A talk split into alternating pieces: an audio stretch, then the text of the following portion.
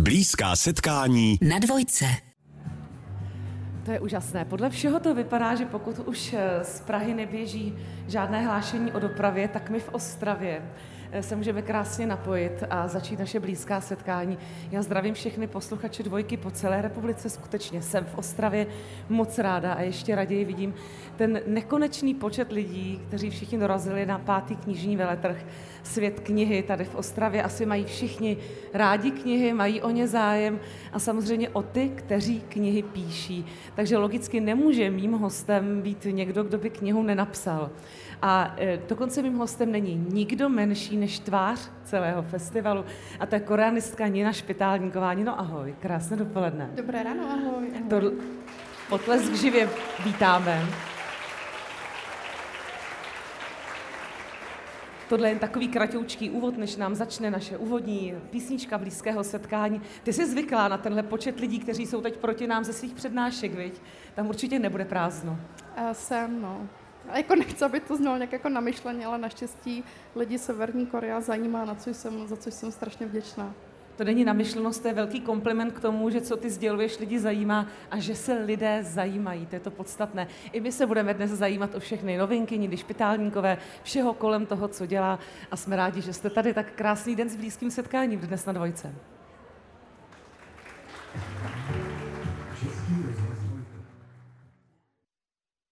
Když jsme na knižním veletrhu, tak mi dovolte, abych začala knížkou a čtením.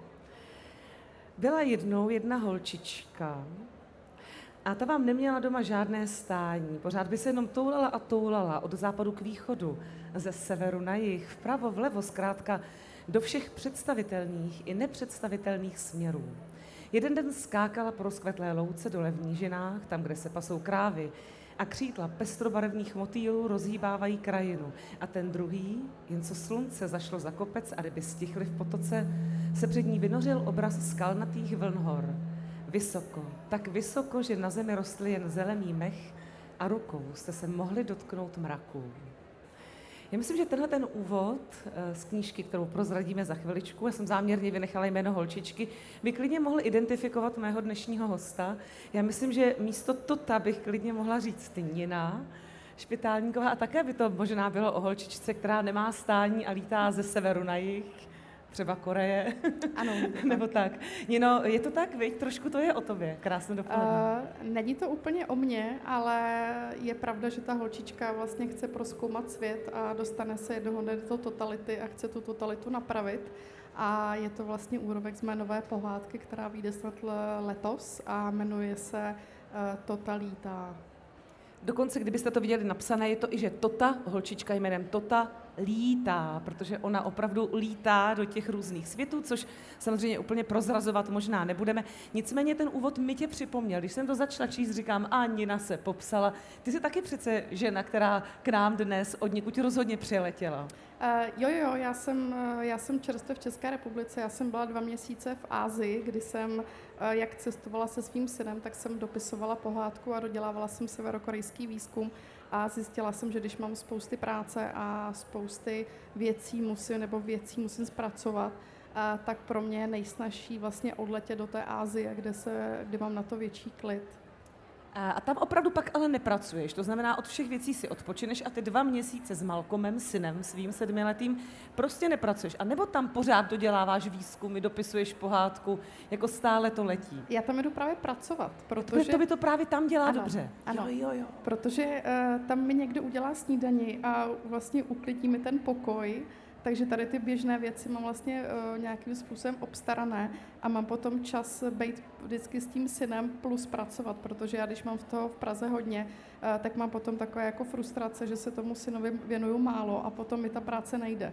Takže tam mám pocit, že o jeho je postaráno, je strašně šťastný a já zároveň vlastně můžu u toho zpracovávat uh, ty severokorejské výpovědi a i pro mě je snažší být při těch zpracování těch výpovědí v nějakém prostředí, které je mi vlastně i psychicky uh, příjemnější, protože když tam člověk uh, překládá a vlastně anonymizuje ty vlastně třeba hrůzy toho režimu, uh, tak potřebuju večer si vlastně to zavřít, podívat se na ten západ u toho moře a říct si, je to, je to dobrý, nic se neděje, ty jsi v pořádku. Možná i protože ta témata jsou docela těžká. Je to Jsou. tak? Ona i ta pohádka, on právě syn eh, chtěl, abych mu napsala pohádku, tak mě o to požádal tak jsem mu začala psát pohádku a vznikla z toho pohádka o totalitě, protože nic jiného psát neumím.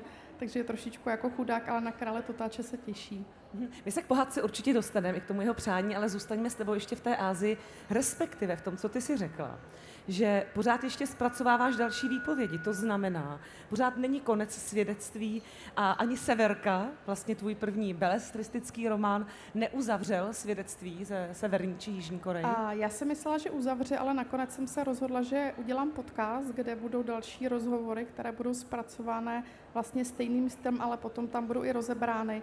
Eh, a když už to je zpracované, tak vlastně můžu říct, že eh, komu se líbilo svědectví jedna, tak příští rok po pěti letech vyjde eh, vlastně pokračování, druhé vydání dalších osm rozhovorů, které budou zase trošičku jiné, než vlastně byly v tom prvním díle, což bylo nejvíc těžké, protože já se jich ptám severokorejců na obdobné témata, takže aby to bylo trošku něco novydávajícího, tak to byla asi největší práce z těch skoro 100 rozhovorů najít těch osm, který tam budou. Tak já myslím, že je nezbytné v tvé profesi, aby si čtenářům, které tu teď proti sobě máme i viditelně, přinesla malinko něco jiného.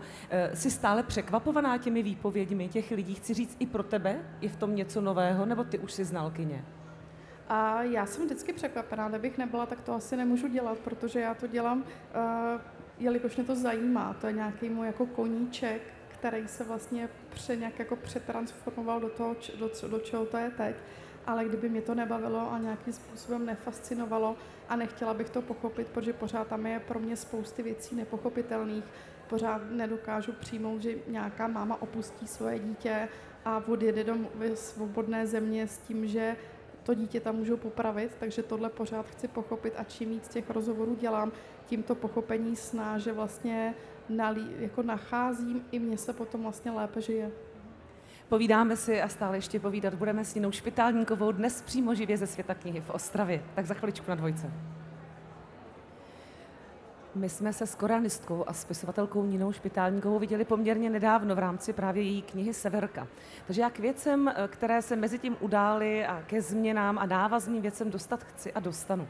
Ale protože jsme se zmínili o Malcolmovi, zmínili jsme se o Tajsku, kde si právě dva měsíce byla a už víme, co jsi tam dělala, Eh, jaké to je pro tvého syna a tebe? Zaveď nás trochu jako do, do vašeho komunikačního světa. Například teď ho tady nemáš. To se ti přece po dvou měsících musí stejskat, buď to vy nebo jemu, když jste spolu každý den. No, jako stejská se mi, ale ono, když jsi dva měsíce se synem 24-7, tak eh, jednoho večera on usínul a říkal, že necítí souznění ten večer, takže eh, je potřeba se taky jako dát odpočinout a napojit, ale já se svým synem cestuju od jeho nějakých osmi týdnů a on už letěl třeba 60krát, takže opravdu je zvyklý a on cestování miluje, že kdyby nemiloval, tak s ním necestuju, ale naštěstí tady to zdědil po mně, takže, takže jsem za to vděčná. Už si mu tu knížku o totalitě, o totě, která lítá, o totalitě už si mu ji četla? Předpokládám, že nějaké ukázky bude znát. Ještě nečetla, nečetla. Já jsem mu říkala, že uh, ono to totiž mělo být jenom pro něj. A pak jsem vlastně to napsala, kdy jsem to dávala číst mým kamarádkám a jejich dětem a ty děti byly hrozně jako nadšené a začali se bavit uh, se svými rodiči a prarodiči o tom, jestli teda taky byli v té tajuplné uh, zemi krále Totáče, když vlastně, že tam je příběh, že ona si vždycky přeletí do té totality a povídá si s tím dědečkem a zjistila jsem, že to vlastně funguje na ty děti, že to funguje a že to vlastně i probírá takovou tu debatu mezi eh, těmi prarodiči nebo rodiči s dětmi, a, takže jsem se rozhodla, že to vydám, a, nebo že to udělám jako hezky i graficky, aby měl teda hezký dárek.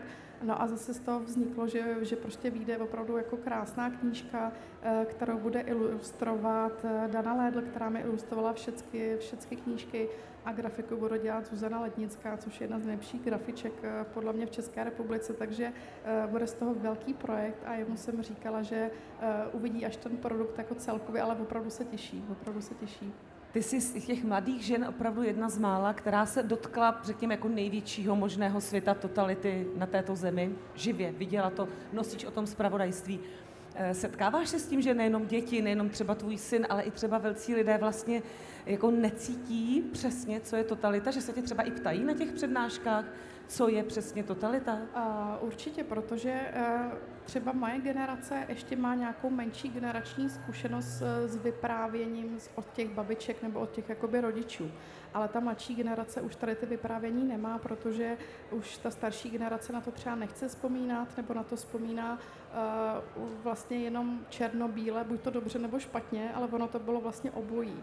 Takže, anebo se třeba stydí o tom mluvit, protože třeba za režimu spolupracovali nebo nějakým způsobem nebyli dizenti, ale zase kolik lidí bylo dizentů, to bylo hrozně málo.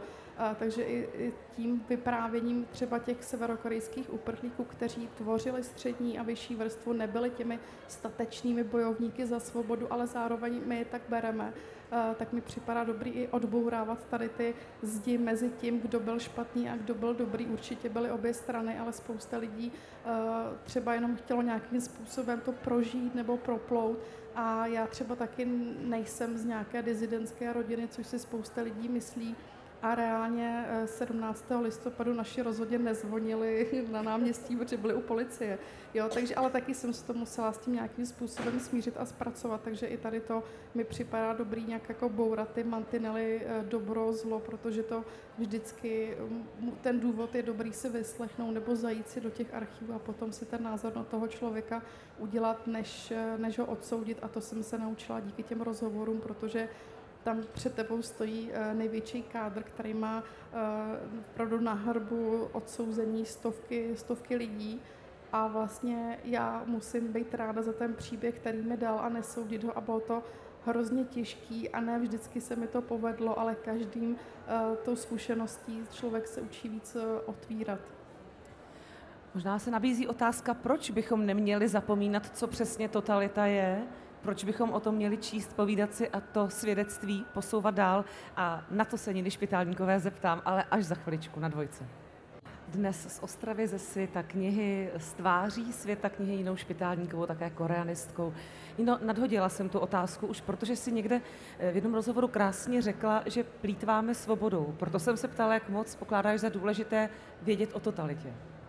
A já si myslím, že určitě, protože ono i uh, my sice říkáme, že jsme svobodná země, ale když se podíváme na nějaké rozhodnutí vlády, například uh, teď nedávné, že uh, vlastně byl zabídnut ten, ten návrh na to, že na manželství homosexuálů, tak vlastně nejsme svobodná země.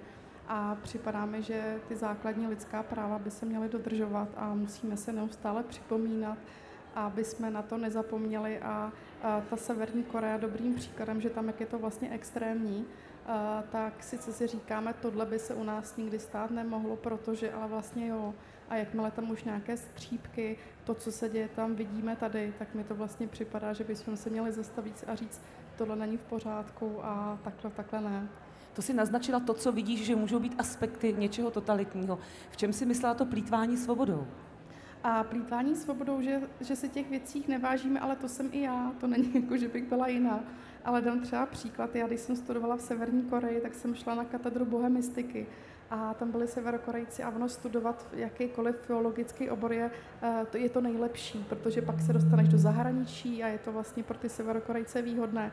A oni fakt se strašně eh, drillovali a v tom třetíku měli hrozně dobře česky.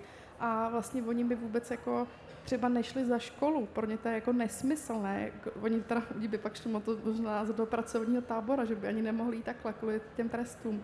Ale třeba já jako studium jsem úplně jako vlastně to nebrala tak, jako, že to je tak jako vzácné, že můžeme studovat a že si můžu vybrat obor, anebo i třeba zdravotní péče, to, že vůbec ta zdravotní péče, že to bude všechno tak hrozně jako automaticky, a nebo cestování, že se třeba nezastavíme a neřekneme si, Ježíš, já vlastně můžu jet do té Olomouce nebo do toho Bangkoku. Nebo do a, Ostravy. Nebo do Ostravy, to je úplně jedno jako kam, nebo, ne, jako, nebo můžu říct, co chci, ale třeba se bojím, protože co, když to bude jako trapný, ale já mám svobodu to říct, já to můžu říct a tady toho si často nevážíme, že to není, uh, že to není dar, že to vlastně bereme to jako automatiku, i já to tak jako beru, já vždycky to chvilku tak neberu, když třeba dělám ty rozhovory, ale potom rychle to vyplyne, takový to jako uvědomění a zase se vracím zpátky, takže možná i proto ty rozhovory dělám pořád, abych si zpátky vždycky vracela na tu zem a říkala si, uh, takhle to nemůže nebo nemusí být na věky, takže važme si toho jak je lidská vlastnost zapomínat, že je dobré to vlastně stále připomínat. Tam to nemusí ano, nikdy končit. Ano.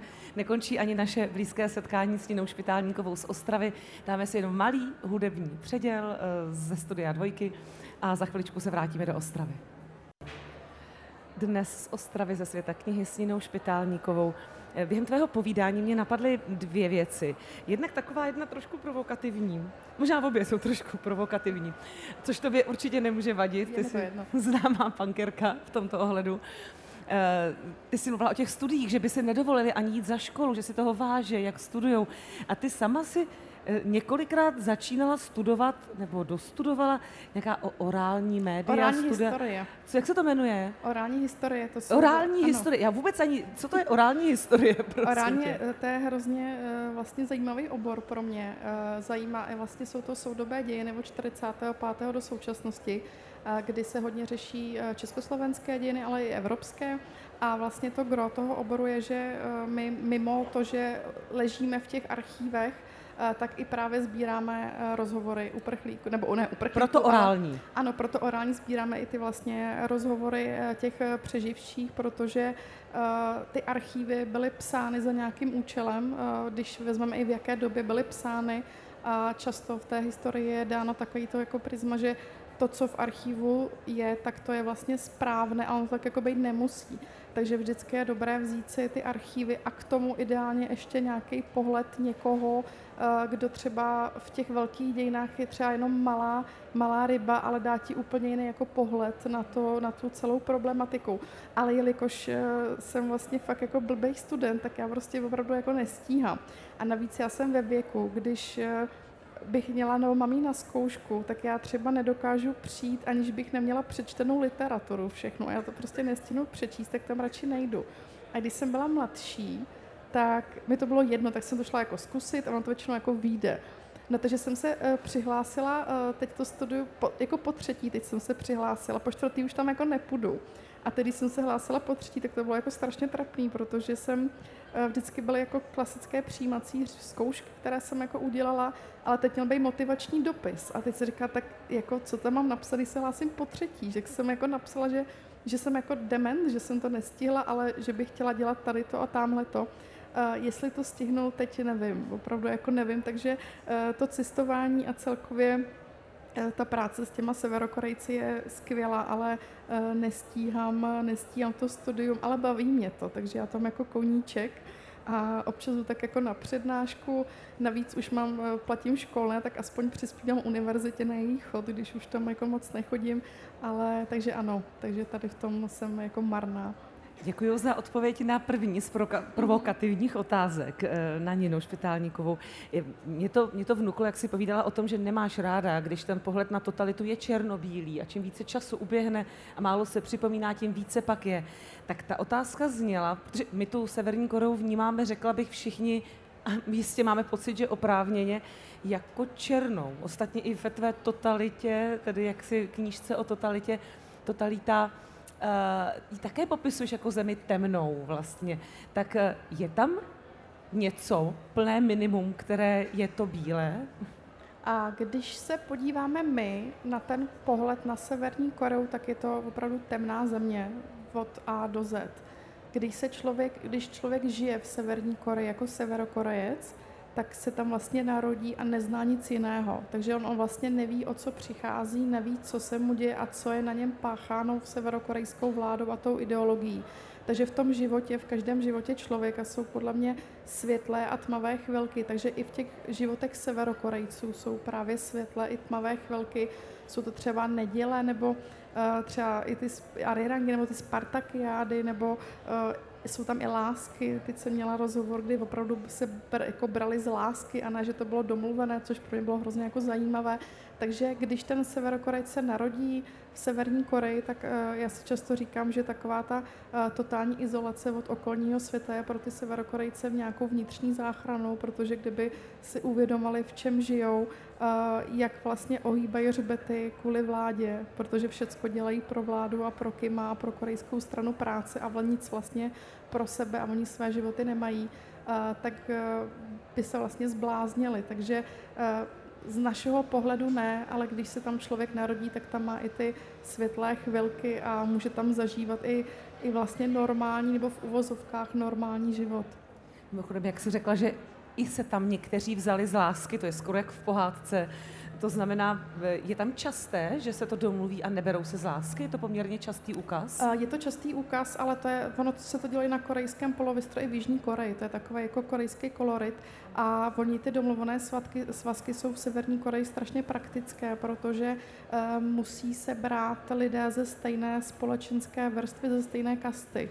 A tam se to řeší opravdu přes xxx generací a ty takzvané dohazovačky vlastně vědí, odkud je ten druhý, jestli nebude pošpiněná čistota rasy, protože oni jdou hodně čistotu rasy, takže je to vlastně pro ty severokorejce praktické. A oni i ten aspekt manželský koukají trošičku jinak, že je to vlastně, tam se řeší muž, aby byl muž jako v pořádku, a, a povinnost ženy je být dobrou manželkou a být eh, starat se. Takže uh, severokorejská společnost chce, aby byly muži v pořádku a ženy, aby se starali. A dokonce na střední škole mají jiné osnovy, kdy ženy se učí starat se o muže a muži se učí být správným vojákem. Uh, takže i ten koncept manželství, tam se neřeší pocity jako láska moc. Ale, ale jsou tam, jsou tam i sňatky z lásky, ale je jich, jich méně než těch dohod jak moc tam, s jakým rozdílem tady mají třeba téma samoživitelky, i na to bychom se Niny Špitálníkové, která je to rozhodně odbornice, podobně jako na Koreu, mohli za chviličku na dvojce zeptat.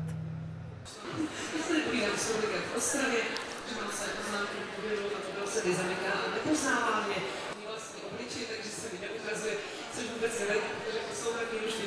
samo o sobě zajímavé a inspirativní k našemu povídání na světě knihy. Nina, hodili jsme tady to téma, protože Ehm, to tak evokovalo, tam ten přesný řád postavení muže, ženy, všeho, to, o čem si mluvila. A ty tady u nás je poměrně reprezentant, a i co nepříští hlasitý reprezentant eh, maminek samoživitelek. Eh, tak jakým způsobem se v tomhle angažuješ a jak to téma cítíš? Já jsem se k tomu eh, dostala tak, že jsem otěhotněla a stala jsem se samoživitelkou už těhotenství, takže to není téma, které eh, bych nějak jako celý život nějak jako řešila, ale když jsem se stala, eh, tak mě hrozně překvapila ta stigmatizace, jestli jsem vždycky brala tak, když je ženská naprcka sama, tak to je pro mě jako vždycky byl takový tak jako bohyně. A pak najednou jsem byla s tím břichem v, tom, v té čekárně úplně jako rozbitá psychicky, a vlastně i fyzicky, že jsem byla, že jsem byla těhotná. A najednou jsem zjistila, že lidi na mě koukají skrz prsty, protože chudáka eh, nebo jeho syna přivedu do neúplné rodiny. A, a já jsem si říkala, tak ale co mám dělat, když mě partner jako, nebo prostě opustil, nechal mě v tom, tak eh, to mám mít jako na potrat, když už ten prcek je jako veliký. A nebo byla tam obrovská lítost eh, tím stylem, jakože tak ty seš chudák a teď zahodíš celý svůj život a nebudeš vlastně vůbec nic dělat. A, takže já jsem měla hrozný strach eh, vůbec jako přivést, eh, přivést syna a nakonec jsem, eh, jsem porodila a všecko proběhlo jako dobře, bylo to náročný, pořád je to náročný, ale malý je hrozně hodný. A najednou jsem narazila i na takovou tu věc jakoby právní, když jsem řešila vlastně s otcem mého syna jak občanství, tak alimenty, protože on není Čech. A najednou ten soud trval pět let a dokovat se ten soud nevyřeší, tak jsem neměla právo na alimenty. A teď jsem si říkala, tak eh, já mám štěstí, že vlastně můžu dělat eh, zaměstnání, které jde dělat z domova a syn mi to umožňuje, protože byl hrozně hodný. A takže vlastně neřešila jsem úplně tu finanční stránku, ale co bych těch pět let dělala, kdyby najednou vlastně bych neměla ty finanční jako prostředky, a potom jsem zjišťovala, kolik jsou třeba průměrné alimenty, že to je třeba 15-2000 korun. A já jsem si říkala, jak ta ženská má vyžít, musí pracovat, starat se o dítě, starat se o nájem. A, a co ten muž? A potom jsem ještě to kolečko se rozbíhalo, eh, když lidé začali na mě, ale tak si to neměla dítě udělat, je to tvoje chyba. Já jsem říkala, ale teď ta zodpovědnost muže a ženy je 50 na 50 a proč ta jako zodpovědnost toho rodičovství je na té straně té ženy vždycky jako brána. Vlastně mě to tak začalo rozčilovat, že jsem eh, to řekla někde jako nahlas a najednou eh, byla hrozná vlna, jak jsem si to dovolila říct nahlas. Teď vlastně a začalo to kolečko znova, ale já jsem říkala ne, prostě ty mámy eh, potřebují podporu, je to extrémně těžký, kromě toho, že jsou unavený psychicky i fyzicky, tak musí tomu děcku třeba vysvětlit, kde je ten táta, což není příjemný, protože pořád to člověk nějakým způsobem zpracovává takže jsem dostala nálepku eh, samoživitelka, což vlastně já jsem, ale mám to pořád o strašně eh, věcí eh, snažší, protože se sama uživím.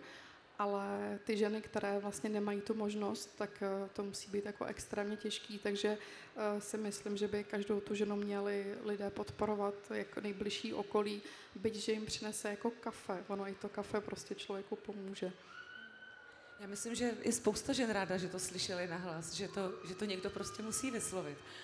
Eh, ty máš teď krásného sedmletého syna, krásným obloukem se vracíme k tomu, že on tě inspiroval k tvému nejnovějšímu počinu, který teprve půjde a k němu se chci vlastně vrátit, respektive k severce, protože ty jsi jmenovala eh, výtvarnici, která ti tam bude dělat teda ty ilustrace eh, a já slyšela, že Severka má být animovaná, že z toho má vzniknout animovaný film. To znamená, to je ten posun od minulého povídání. To Severku potkalo, kromě nominace na bestseller roku 2023? A... Ano, potkalo jí to, že bude animovaná, z čehož mám velkou radost, takže za pár let eh, bude v zahraniční produkci s eh, film, sfilmovaná, zanimovaná a dokonce se rozletí do světa, protože teď řeším překlad v Americe, v Koreji a v Polsku. Takže mám radost, že ta severka, která ten hlas vlastně neměla a už nemá, nakonec ho dostane a vlastně rozletí se do všech stran.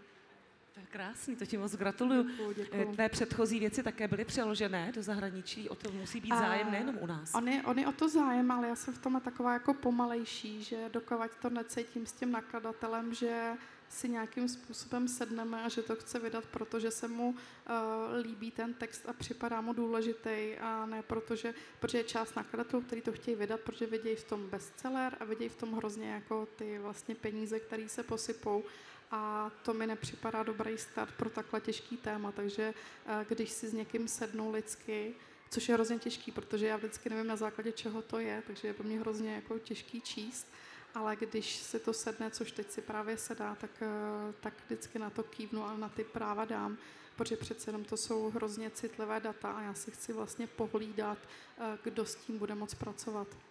Ty věci se ti krásně rozjíždějí. Co se týče té nové pohádky Totalita, tak ještě sice ji nemáme v rukou, ani tady na, na veletrhu, ale ona bude audio, protože já jsem slyšela, že krále Totáče by měl snad dělat pan Vladimír Javorský. Předbíhám hodně událostem. Uh, pan Javorský, já jsem se s ním sešla na čaji, protože já mám hrozně ráda.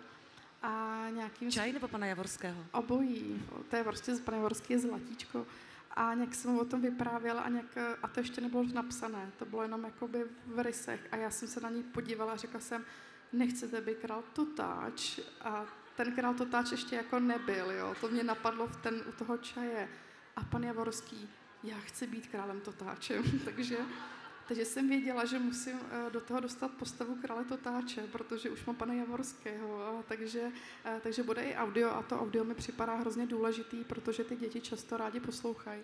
A kromě toho audia tam teď eh, vlastně s pedagogickou fakultou nebo se studentkami pedagogické fakulty a s pár učitelkama na základní škole připravím pracovní listy, které budou potom volně zdarma ke stažení podle, podle věku dítěte aby kdo chce se potom víc s těma dětskama bavit o té totalitě, aby věděl jak, když třeba neví, takže tam si potom klikne na třeba 8 až 9 let nebo 9 a 10 a bude moc vlastně tady to téma eh, rozvíjet, protože i v té pohádce král Totáč nezemře, protože nemám ráda, když umře někdo v pohádce, mi to připadá hrozně jako smutný, i když umře ta, ta zlá postava, ale král Totáč odejde a to, to ta vlastně odletí do světa hledat toho Totáče, aby nemohl nikde přijít a jít na to, eh, na to žezlo a chce, aby i děti takhle o tom přemýšleli, že ten Totáč nezemřel a může přijít a oni by vlastně měli uh, být ta tota, která lítá a hledá a napravuje svět.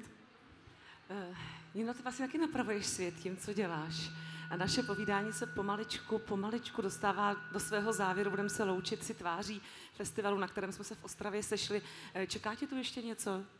Nějaká aktivita? Čeká mě tady zítra brunch s panem Padavětem, kde máme být ráno uh, jíst snídaní a u toho si povídat. A oba jsme se shodli, že v 9 ráno nejsme úplně jako fresh, takže jsem, myslím, že to nebudou žádné vážné témata, ale spíše něco jako normálního.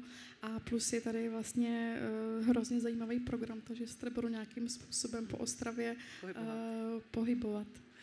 Moc děkuji za tvoji návštěvu, děkujeme vám všem, že jste přišli, užijte si toto krásně a my opět vracíme slovo patrně do Prahy. Krásný den.